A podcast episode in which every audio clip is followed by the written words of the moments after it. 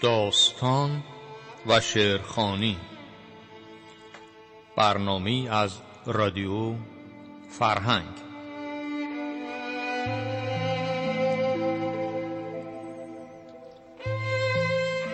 عطر یاس از مجموع داستان آتش خاموش نویسنده سیمین دانشور.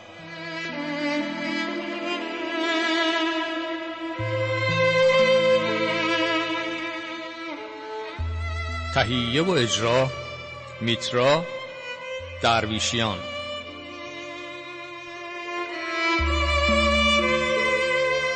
اشخاص بی خانمانی که در قسمت غربی خیابان شاهرضا عقب اتاق مبله میگشتند معمولا از طبقه هنرپیشگان بودند. زندگی ایشان به خلاف آنچه از ظاهر و روی صحنه تماشاخانه ها برمی آمد با وجود استقبال عامه تعارفها گرمیها لبخندها و کف های ممتد مردم باطنی غمانگیز داشت. این دسته یعنی ساکنین این اتاقها همیشه در حال اسباب کشی بودند و از اتاقی به اتاق دیگر پناه می بردند. زندگی آنان در سرگردانی میگذشت. فکر و اندیشه و دل پرجوش و خروش ایشان هم سر و سامان درستی نداشت.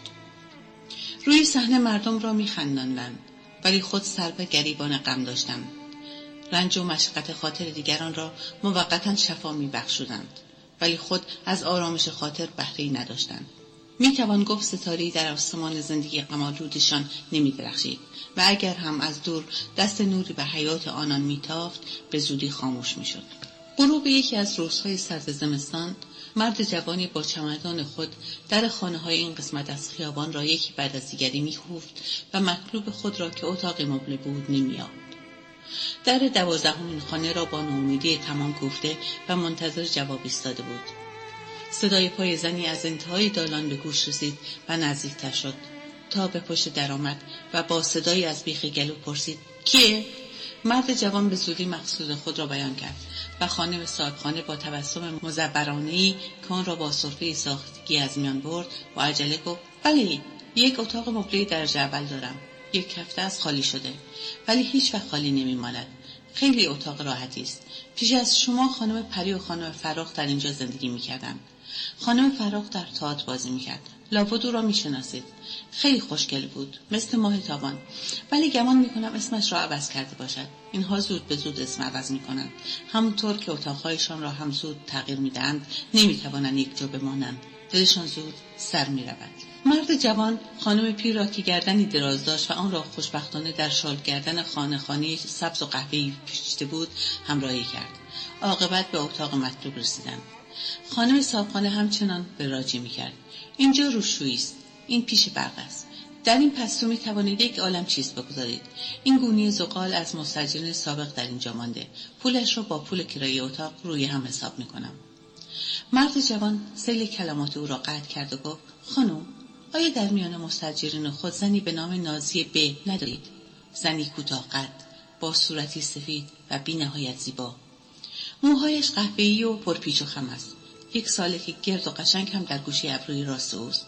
خواننده تئاتر است و بعد خانم صاحبخانه نگاه چپی به او انداخت ولی به زودی خون سردی خود را حفظ کرد و دوباره صورت بیاعتنا و سردی نسبت به تمام دردهای بشری به خود گرفت و گفت نه چنین کسی اینجا نیامده است.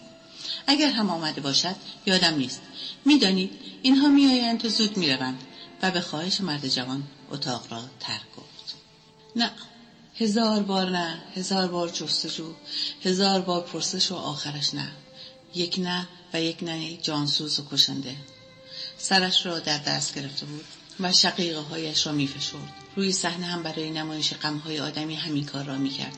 همه جا برای پیدا کردن این گمشده عزیز گشته و او را نیافته بود. تمام خانه های اجاره تمام تماشاخانه ها، تمام مدرسه های این محله شهر را گشته بود. تمام درها را کوفته بود و جواب من شنیده و درمانده و خسته به اینجا پناه آورده بود. این خورشیدی که چند ماه پیش زندگی او را از روشنایی جانبخش خیش روشن کرده یک بار زیر ابری از بیخبری فرو رفته. یا شاید هم کسوفی کامل فروزندگی آن را خاموش کرده بود. اتاق مبله آخرین صاحب خود را با حداکثر گرمی و لطفی که می توانست از یک نیمکت چوبی دو تا صندلی راحت یک تخت خواب برنجی و قالی کثیف که روی زمین گسترده بود بروز دهد پذیرفت. ولی این حرارت بدان حد نبود که دندانهای مرد جوان به هم نخورد. خود را روی یکی از صندلی های راحت انداخت و به اطراف خیش نگریست.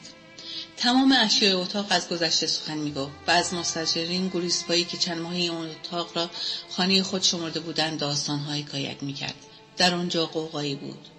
گفتی در و دیوار به صدا در آمده و جنجالی راه انداخته بود. همه با او در هم و بر هم سخن می‌گفتند. اشاره می‌کردند. دهنکجی می‌کردند. نمی‌دانست به کدام گوش دهد نقش قالی از پس لگت خورده بود. لگد اشخاص ناشناسی که از لج صاحبخانه دقدلی خود را سر قالی از همه جا بیخبر در میآوردند نمودار بود و فقط زمینه رنگ باختی آن آشکار بود.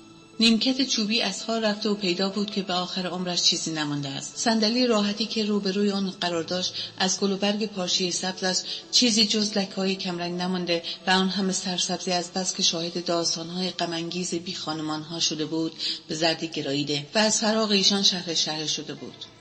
اینجا و آنجا روی دست و جای نشیمن آن پنبه های در آمده سخن اندراز و فرسودگی می‌گفت به تخت خواب هر چند خیلی خسته بود توجهی نکرد. ولی از حق نمی‌توان گذشت. کن هم با سایر اساسی اتاق هماهنگی کامل داشت. بعد دیوارها هزاران اثر از مستجرین گذشته به یادگار مانده بود. در گوشه یکی از آنها سمت راست زنی با خط نسبتا بد یادگاری غلطی نوشته بود.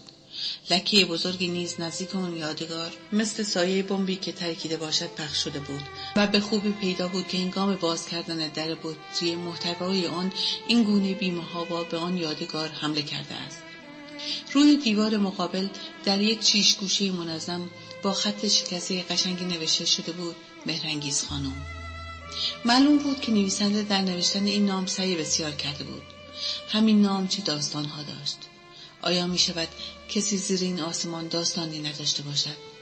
دو عکس کهنه از هنرپیشگان معروف سینما روی دیوار مقابل بود و نزدیک آنها جای میخهای متعدد مثل آبله بر پیشانی دیوار نشسته بود. این جزئیات حوصلهاش را سر برد.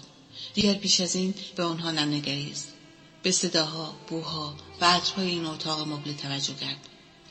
از اتاق مجاور صدای هرهر خنده بلند بود. از اتاق دیگر صدای مشاجره یک نواختی شنیده می‌شد. کمی دورتر از اتاقی که نمی‌دانست کجاست ونگ ونگ یک بچه چند ماهی به گوش می رسید و لایلای حوز انگیزی می کوشید که گریه خسته کننده را آرام کند. یک در محکم بسته و در دیگر باز می شد گربه روی بام و انتظار آمیزی می کرد مرد جوان نفس عمیق کشید. هوای سردی آمیخته به بوی کهنگی بوی چیزهایی که هرگز رنگ آفتاب به خود ندیده باشد مشام او را پر کرد. بعد نفسی عمیقتر کشید و توجهی بیشتر کرد. ناگهان عطری آشنا مشام جانش را معطر کرد. عطر یاس. همان عطری که او استعمال می کرد و در آن راه افراد می پیمود. بله عطر او بود. عطر او به تمام قوت خیش بر تمام ذرات بدن وی تاثیر کرد و او مثل اینکه روی صحنه باشد بی اختیار فریاد زد. کو؟ کجایی؟ مثل اینکه کسی او را صدا کرده باشد گوش داد.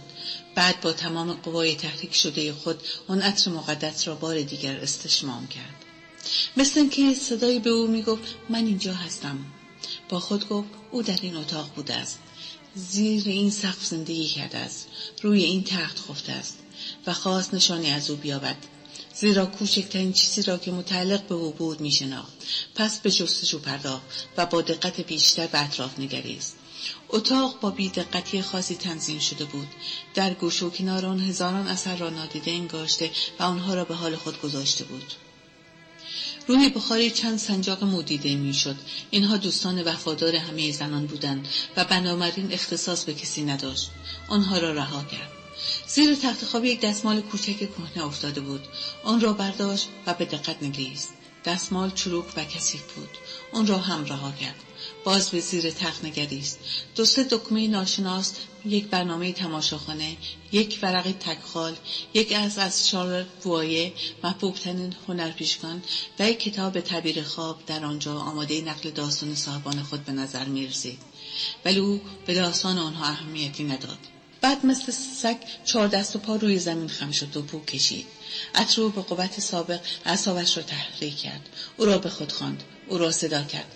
آن عهد در اطراف او بود. بالای سرش دور میز در عواطف و احساسات او تاثیر بینهایت می‌کرد. باز گفت عزیز من من اینجا هستم خودم هستم. و برگشت.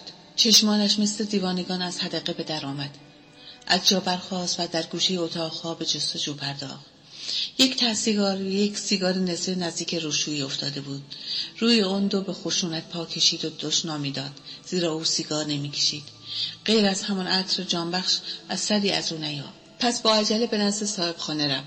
با شتابی که داشت در راه رو به او تنه زد و بعد از عذرخواهی با التماس به زاری زار پرسید چه کسی قبل از من در این اتاق زندگی می‌کرده است؟